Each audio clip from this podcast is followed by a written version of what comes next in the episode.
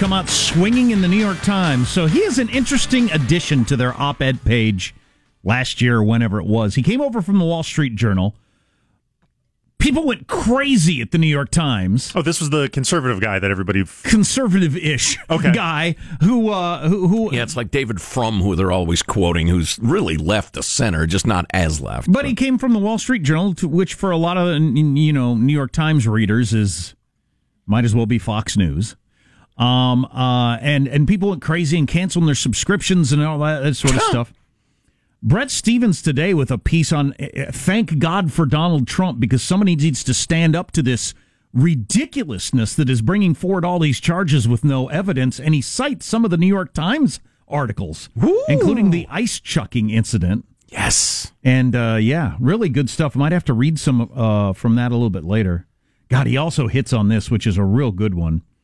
Um, he goes through the all the moments that have made him thankful for Trump to be enough of a bully to stand up to this, and he has not been on Trump's side. If you've been reading his columns for Right. the last year and a half at all, um, listening to Richard Blumenthal lecture Kavanaugh on the legal concept of falsus in omnibus, false in one thing, false in everything, when the senator from Connecticut lied shamelessly for years about his military service and then feeling grateful to Trump for having the simple nerve to point out the naked hypocrisy. It's true. Nobody else did. Right. Nobody else said, hey, the guy who just quoted Latin about if you lie about one thing, you can't trust anything, claimed for years he was a war hero and he wasn't even there. So that might be worth mentioning. And only the super bully Trump, you know, made any noise about it. Right. Right. You know, it's funny. The whole I like Trump because he, he tells it like it is. Well, some of the time he just makes s up. I mean, he, he tells it like it isn't all the time, and he tells it like it is a lot too. So that's why he's such a complicated character. I mean, Boy, Bret Stephens calling out the New York Times for the ice chucking story. Beautiful. That they that they uh, they brought us all. beautiful. That's something. Yeah, yeah. Well, listen, we've got a lot of really good stuff. Is there more to that, or are you good? Uh it's it's long and good, but maybe I'll pick out more juicy chunks. I like juicy chunks. Oh, me too. Yeah. Juicy Chunks, also my favorite old Mississippi bluesman. Is uh, what was his signature tune? Mama put the kettle on. I can't remember. I thought she was opening for Stormy Daniels at the strip club Friday night. I don't uh, know. I'm going to leave that hanging. The lower card is juicy chunks. the undercard. Yeah. You know what's interesting? I was reading about uh, Stormy Daniels is doing a two nighter at a Sacramento area strip club. I just got a text from Buddy who says all his friends are going, Yeah. so maybe it is going to be packed. You know, I I ought to go.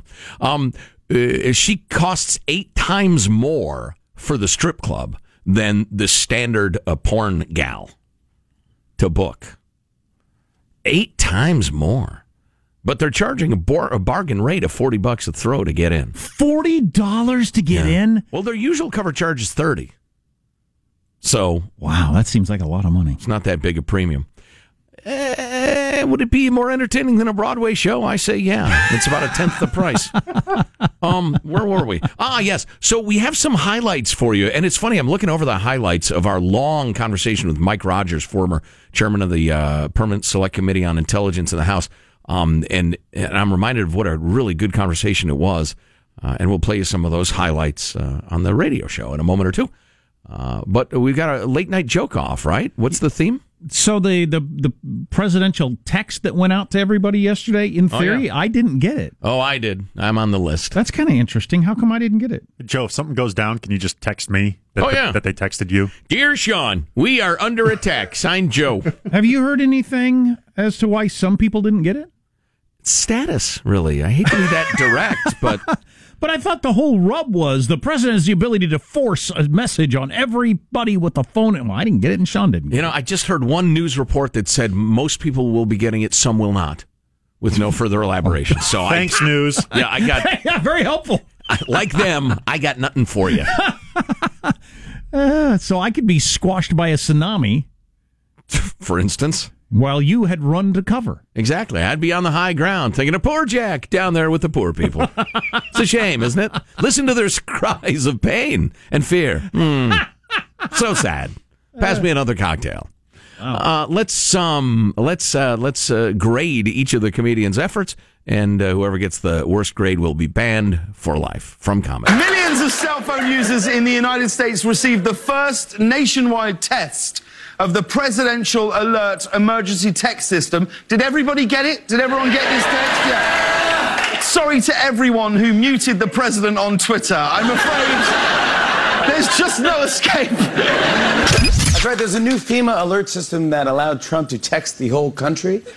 It was a historic moment because it's the first time Eric Trump has ever gotten a text from his dad. He's like, That's right. Everyone using a cell phone in America received a text alert from President Trump today.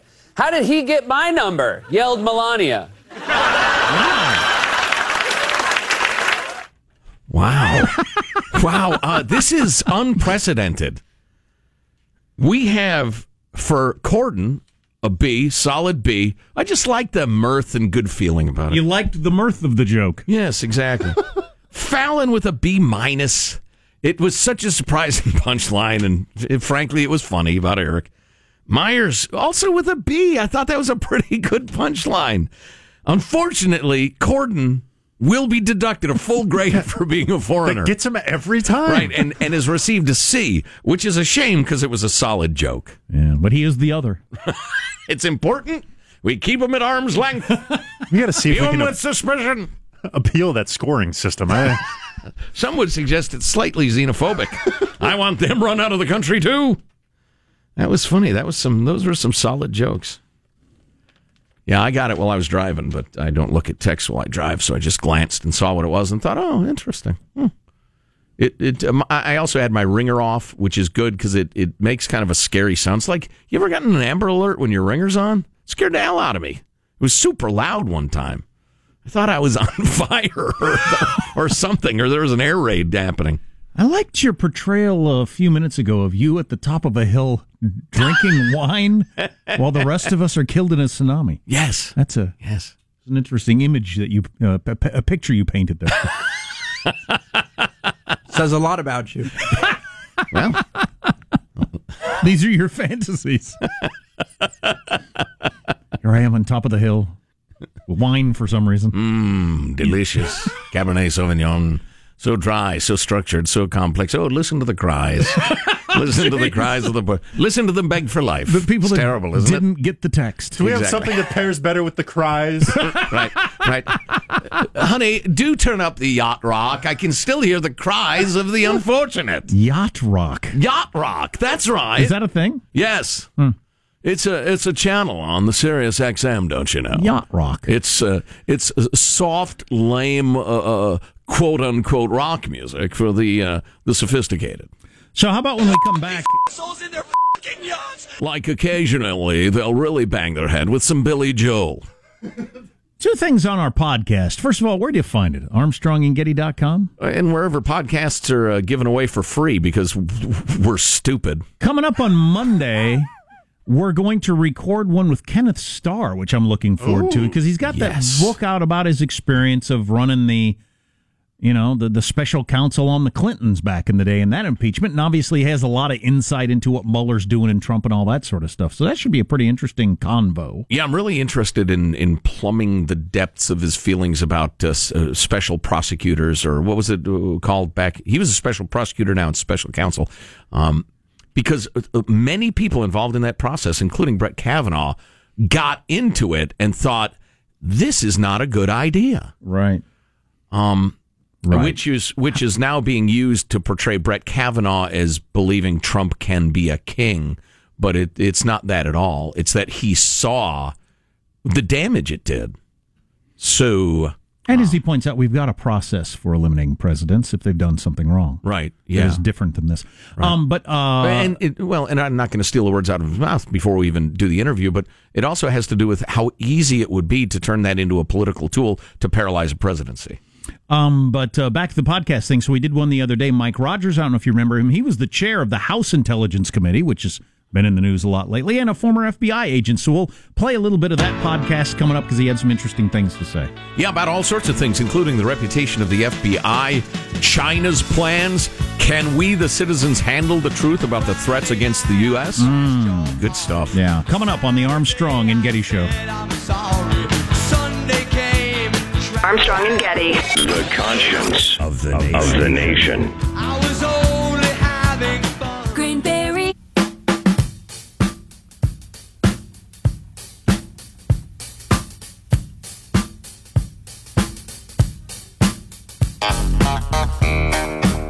The Armstrong and Getty Show. Mentioned earlier in the show, it's National Taco Day, whatever the hell that means. We got this text. Somebody said, I saw a large man in a t shirt. His t shirt said, I'm into fitness. Fitness taco into my mouth. It's raining tacos from out of the That's sky. Fitness taco into my No mouth. need to ask why. That's funny. That's really good. You know what else is really good? When we, we get a chance to talk to a newsmaker, or a, we're, we're, we want to do this with like creative types too, um, musicians, movie makers, and stuff. Painters, The- architects. The, future of the Armstrong and Getty show, talking to painters for an hour. Sculptors. You imagine? You want to talk to my improv comedy troupe? No. Okay. So we talked to uh, Mike Rogers, who was uh, the chairman, right, of the uh, Permanent Select Committee on Intelligence in the House for a long time. He was an FBI agent, among other things. He's um, writing and commentating and consulting now. He's a really bright and interesting guy. I talked to him about a number of topics, and uh, here are a couple of the greatest hits. Let's have cut number one, please, Michael. Right now, cut number one. All right. Why is everybody? I was not surprised that FBI agents have political opinions. Everybody has a political opinion, uh, or, or, or certainly, certainly anybody who's smart should have one. Um, I was pretty surprised that people have as strong opinions that they share among each other in the midst of investigations about some of the particulars they're talking about. Was that shocking to you? Talking about, of course, the the Strzok Page texts and that sort of thing. Uh, well, what shocked me most was the volume of those texts. I don't know how either one of them got any work done. They- there Well, was affairs was take up a lot of time from what I read. They were texting each other. Yeah. Um, yeah, it does. I mean, listen, every FBI agent has has some political belief. Uh, it's ingrained into you as a young agent, or certainly used to be, that none of that is allowed to filter into your work. Uh, you know, we're there's no gray area in the bureau. You're either you know you investigate the crime, you find the details, you find the facts, you turn those over to the prosecutor for prosecution or or not. And so when you see that level of that discussion, now it was not as a part of their work, and I think you know if you were going to make the claim that it impacted their work, you'd have to show me how that did that. But clearly, what was distracting to them was their relationship, which was in violation of FBI rules, uh, you know, et cetera. That's one very small portion of our discussion on that topic. We also asked him about um, his experiences on the House Intelligence Committee. You know a lot more than the average person, having been an FBI agent and then on the uh, intelligence committee. Can we handle the truth? Is there a lot more bad stuff going on? Th- way more than the average person realizes. We'd be horrified to know what you know. Um, you mean as far as politics or this particular case, or Trump? Just, What do you just in general, being an FBI agent, knowing how many bad people are they're out there doing bad things, being on the intelligence committee, and all the stuff coming into you from around the world. It's a, is it a significantly uglier world than we think it is? That's what I. Uh, there is plenty to keep you up at night. I will tell you that. Uh, no shortage of those stories, uh, for sure. Uh, and you know, that, to me, that's just the way it is. I mean, you just think about uh, a police officer in a city who doesn't say much. It's likely because they've seen the worst of it in those cities, uh, you know, and it's it's it becomes almost commonplace for them, and they do their job, and it keeps it away from the rest of the law-abiding citizens. At least we hope. And so I think that's exactly what you see in the intelligence. I mean, listen, what people don't understand is what America has, everybody wants, uh, and they a lot of them are willing to do really bad things to get it. And so when you look at even nation states, the way they're changing tactics about how aggressive they're being on spying on the United States and trying to do disruptive cyber attacks, meaning cause harm, uh, you know, economic harm to American businesses and jobs and other things, all that's real and it's coming and it's here. And so just because your iPhone works every day and you think that you can, you know, be fat, dumb, and happy strolling down the street, there are there is really good people trying to keep the lid on this whole thing. So I do believe that there is a, a little bit of a gap between what Americans know uh, and and or think they know and what is really happening. I tell people we're in a cyber war in the United States. Uh, most Americans don't know it, and we're not necessarily winning. And most Americans think, as I said, gosh, everything works, and I can now have online banking now. It's all great. I don't care. Well, it, it's it is. I mean, it, it's it's some days are nerve wracking. I mean, imagine if if power goes out in a city like you know to fill in the blank, New York City, right? And for, not for a day or two or three or a week. Well, how about 45 days or 60 days before they can get it back up and running? Because we've had a destructive nation state attack on our electric grid. I mean, what do people do, right? There's no food, there's no water, there's no sewer, there's no cash. What do you think happens in a city of Netflix 8 million people? completely gone. Good Lord.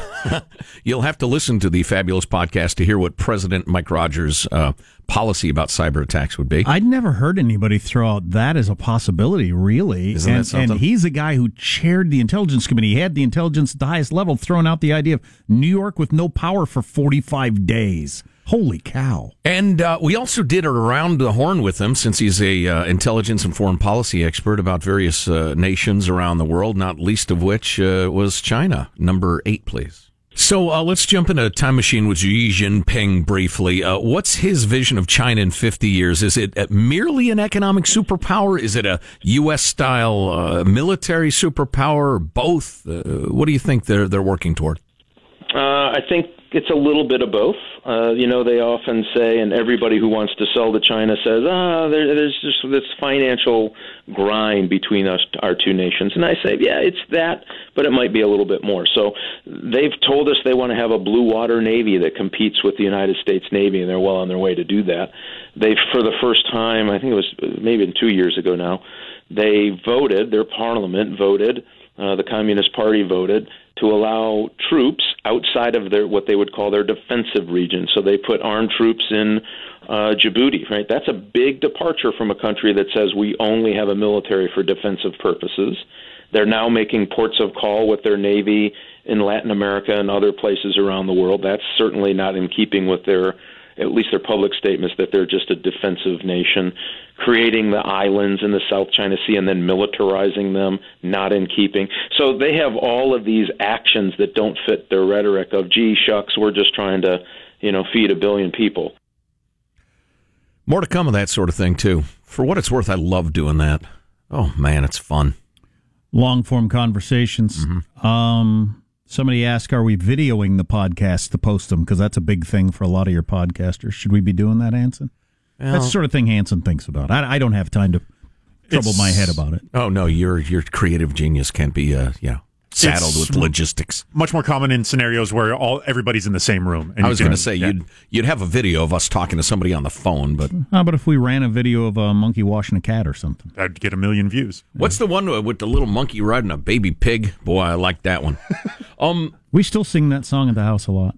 why wouldn't you? It's one of the great songs ever written. Mm-hmm. Um, I don't please nobody play it, nobody sing it, nobody even think of it, or it'll be stuck in my head for the next six weeks till New York gets its power back. Um, uh, uh, they well, we could do what they do on the news when they have somebody on the phone is have Baby fi- monkey. Oh, you're an ass. Um, uh, we could we could have file footage of the interviewee.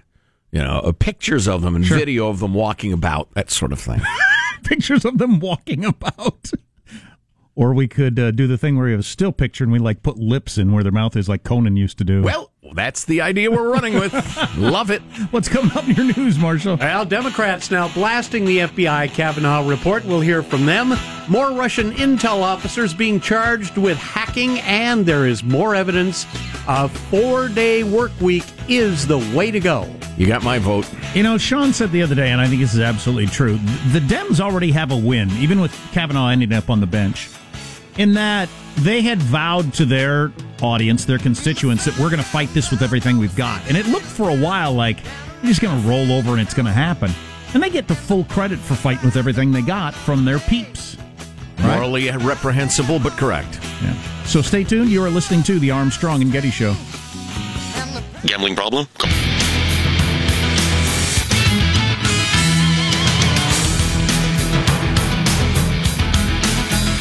If you're of a certain attitude on this whole Kavanaugh back and forth thing over the last couple of weeks, I think you might like this Bret Stephens column in the New York Times. So we've posted it at ArmstrongandGetty.com.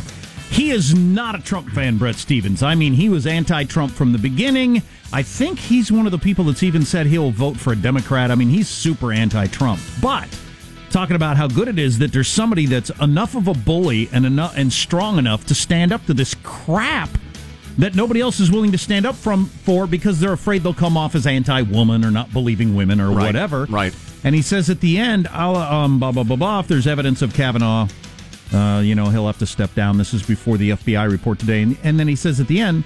Until then, I'll have to admit feeling grateful that in Trump, at least one big bully was willing to stand up to the others. And he goes through all the ridiculous claims that have been taken seriously and ridiculous things said without any scrutiny from the media whatsoever or Right. other politicians, even Republicans, because they're so afraid. Right. And he's not talking about the core uh, accuser slash accusation.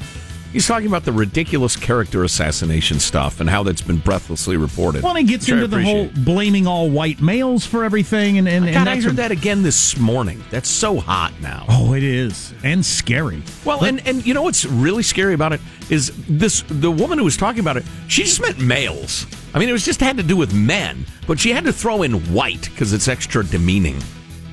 Yeah, I guess. Uh, let's get the news now with Marshall Phillips. Well, Senate Democrats are not happy about the FBI investigation of the assault allegations against Supreme Court nominee Kavanaugh.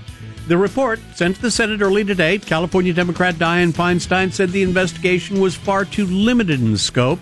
Senator Oh, there's a surprise. Senator Chuck Schumer said that Democrats' worst fears about the investigation are indeed being realized.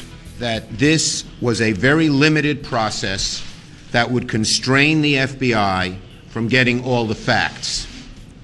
Having received a thorough briefing on the documents, those fears have been realized. No! Second, It's Halloween I early. disagree. Having received this the, a briefing on all of the documents, I disagree with Senator Grassley's statement that there was no hint of misconduct. Schumer once again calling So for, there was a hint of misconduct.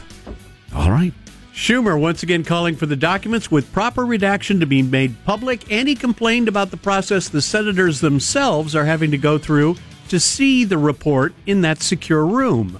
The fact that there's only one document in there for 100 senators is another example of constraining the ability of all senators and the American public to see the whole truth and nothing but. Okay, well, that uh, clip is better if you didn't hear our reporter earlier today who said uh, the the room had been open for hours and so far two senators had gone to see it. Right. So they're they're not Or being held back by, halves, by the the rush of people to see it.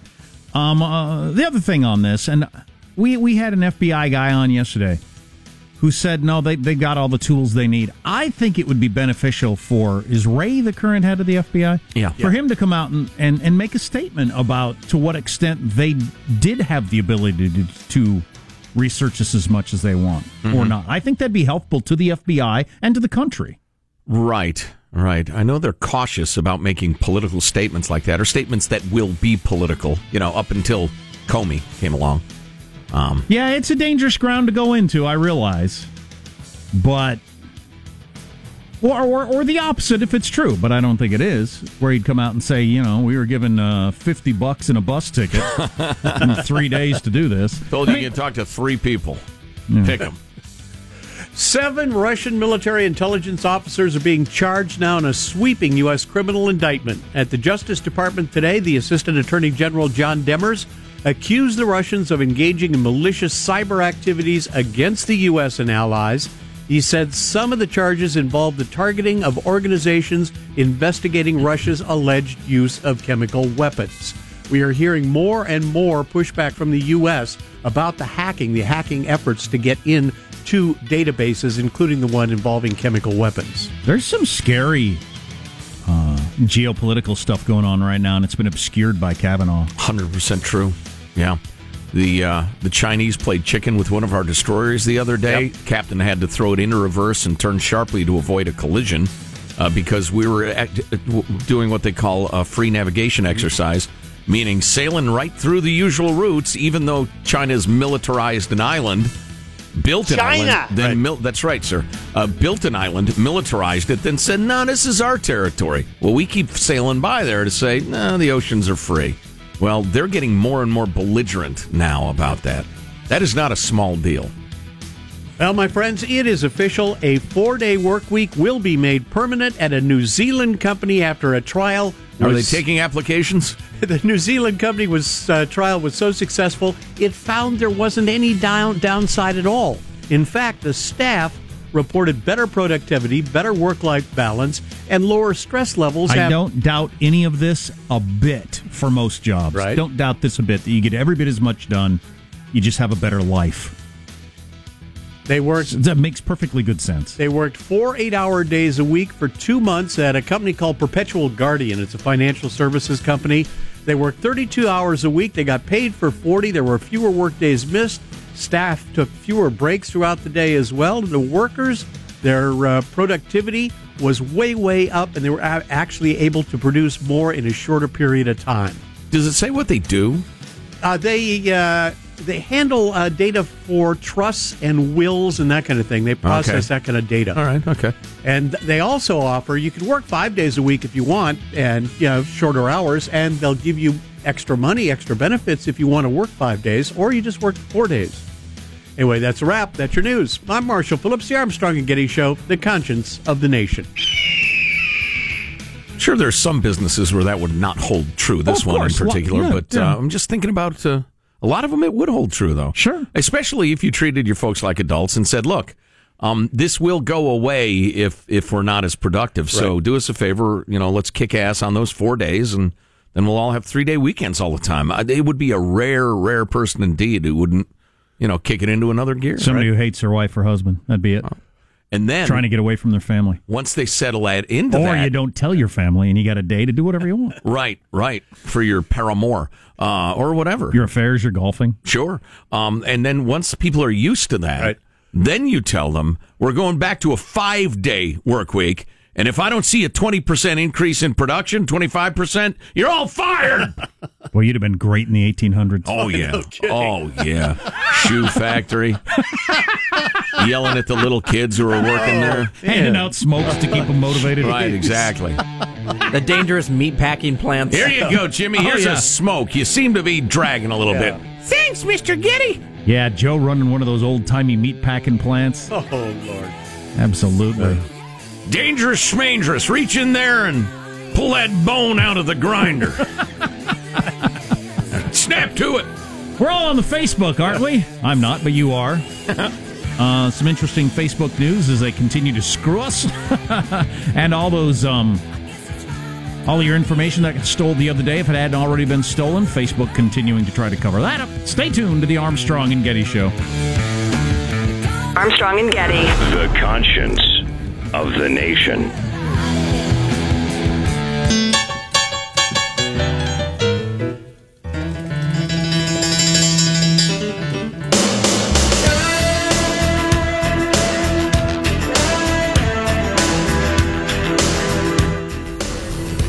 The Armstrong and Getty Show.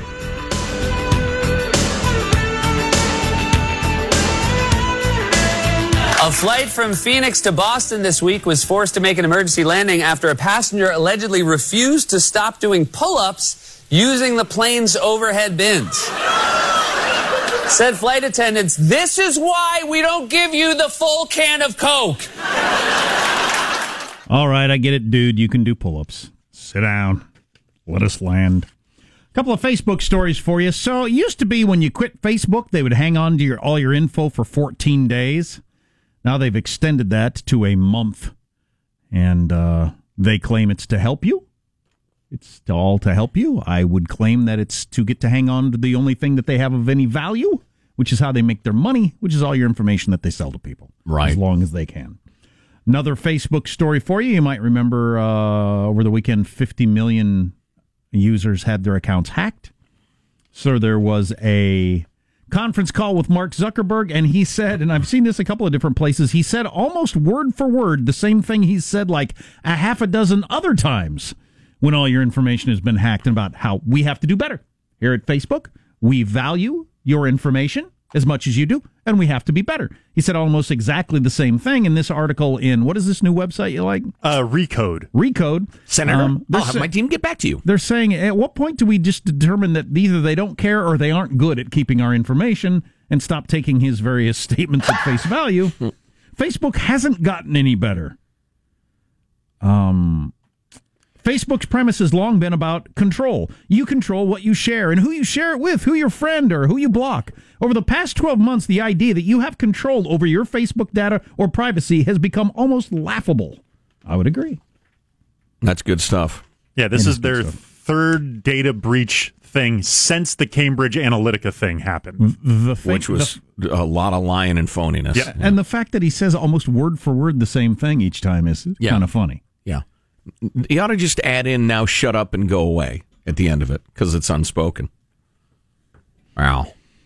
So uh listen, I don't want to dwell on this because it's so serious. Um I don't know, maybe we should. Headline from Fairfield, California. 80 year old Fairfield man was the victim of an unprovoked violent attack last week. 80 years old, taking a walk. He likes to stay active. All of a sudden, bam, he slugged me. I thought he slugged me. A homeless man he'd never seen before, never spoken to, stabbed him in the chest with a knife, then ran off. Monroe thought it was a punch till he looked down to see the blade still stuck in his chest. Um, uh, the attacker was 31 year old Dale Chodorowski, an imposing figure, 6'3, 210.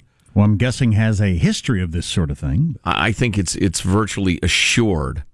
Um, But it doesn't remember, say, but yes. as I've been told by law enforcement and city council people, if you're judging these people based on how they look when you when you don't want to walk past them in the park or getting into a business, there's something wrong with you, not them. Right. Beautiful. Then we got this um, an email. It's actually it's forwarding mostly forwarding the text of a letter to local politicians. I should say some law enforcement and city council people, not all of them. Right. Uh, others disagreed strongly. Oh yes, Yeah. very much so. Yeah, I'm glad you're pointing that out. At any rate, this is a um, a, a letter from one of our beloved listeners to their local uh, politicians and I believe sheriff's department. Um, and it starts with a description. I had to call a sheriff due to a man passed out in a car across the street from my house with his hands in his pants and a dope pipe in his lap.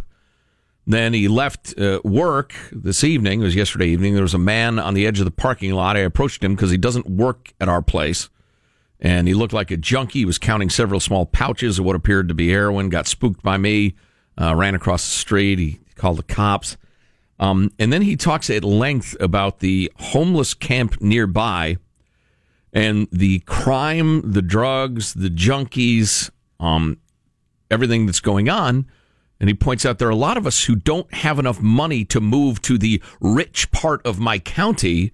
I need to live here. Our neighborhoods are plunging downhill, and you guys aren't making any progress and, and the rest of it. And he suggests that at some point, concerned citizens from that area are going to say, that's enough. And they're going to take action. What that action would look like, whether it could be justified, kind of depends on what the action is. But he suggested that if y'all don't do it, I'm going to find like minded people and we're going to do it. Um, the response from the politicians was kind of interesting. Uh, they disagree. They say the uh, the sheriff's department's doing their best, um, and they also mention Your best isn't good enough. I'm a tax-paying citizen. I have a home here. I have a family here. I want to live my life. right. I've done everything I'm supposed to do. I can't go outside my house. I can't go into the park. I can't walk into that business.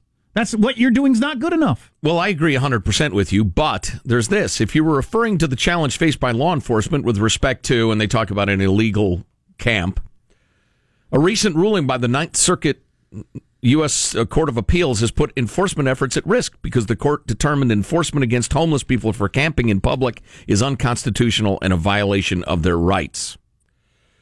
As a result of this judicial ruling, Uh, park rangers, sheriffs, etc., had to stop enforcing the county ordinance prohibiting camping without a permit. While at this time, the Rangers are continuing to enforce ordinances related to campfires, littering, dogs off leash, and possession of a shopping cart, this legal ruling puts everything in jeopardy. Yeah, that's another uh, fantastic element. So you got the sketchy people you don't know in what state of inebriation they are or what their criminal background is in or the their park. mental health. their mental health in the park where you're supposed to take your kids, and they got their pit bull running around off leash. Right. Freaking fantastic. Yeah. Why wouldn't I take my kids there? I'm not hearing a lot of compassion here. I'm not hearing much compassion. How about compassion for the taxpayer? How about we shut down the freaking parks? If I can't use them, nobody can. That's what I'd like to do. If the park is too scary to take your kids there, shut it down. Uh, Sell put- it to a developer. Yeah, put up apartments there. It's not benefiting me in any way. It's not benefiting the people who paid for it. Right. This guy's a scary looking some bitch too. I mean, he he is completely crazy. The matted hair, matted beard, stabbing an 80 year old out of nowhere. That's rough. Murderously crazy, criminally insane. But you got to put up with it, folks, because you know doing anything about it would be uh, you know not compassionate. It's unbelievable. On a lighter note, I do think the tide is turning. The tide is turning, I think. Oh yeah. So Oh, absolutely. You know, and it takes a while before a tide fully comes in. But from tip to tail of the West Coast, I mean, from San Diego to Seattle and all points in between. You know, Sacramento and Portland, we get this all the time. People are fed up. And I'll tell you, your letters, your calls to city council members, and you know whoever that that makes a difference. It, It actually makes a difference. It does. Yeah, yeah. So keep it up. I'm glad the uh, the old fella's going to be all right. They think, although he is traumatized. Oh, hell listen, yeah. And listen, you you compassionate salespeople, and I'm not an uncompassionate person either, for what it's worth. Um, Aside from that whole standing on top of the hill with your wine thing earlier, that was a humorous, humorous parody, Jack. Um, how many of you people preaching compassion are talking about victims of sexual assault and how that damage can last a lifetime? Believed Christine Blasey Ford that she couldn't concentrate in college because, you know, of what was alleged. You believe that. You embrace that. You thought there should be compassion. What if you were walking down the street and out of nowhere somebody plunged a knife into your chest randomly for no reason? What would that do to you for the rest of your life? You're asking for compassion? How about you show a little? that's a good one. Thank you. I'm here all week. You're Joe Getty, I'm Joe Getty. and this is the Armstrong and Getty Show.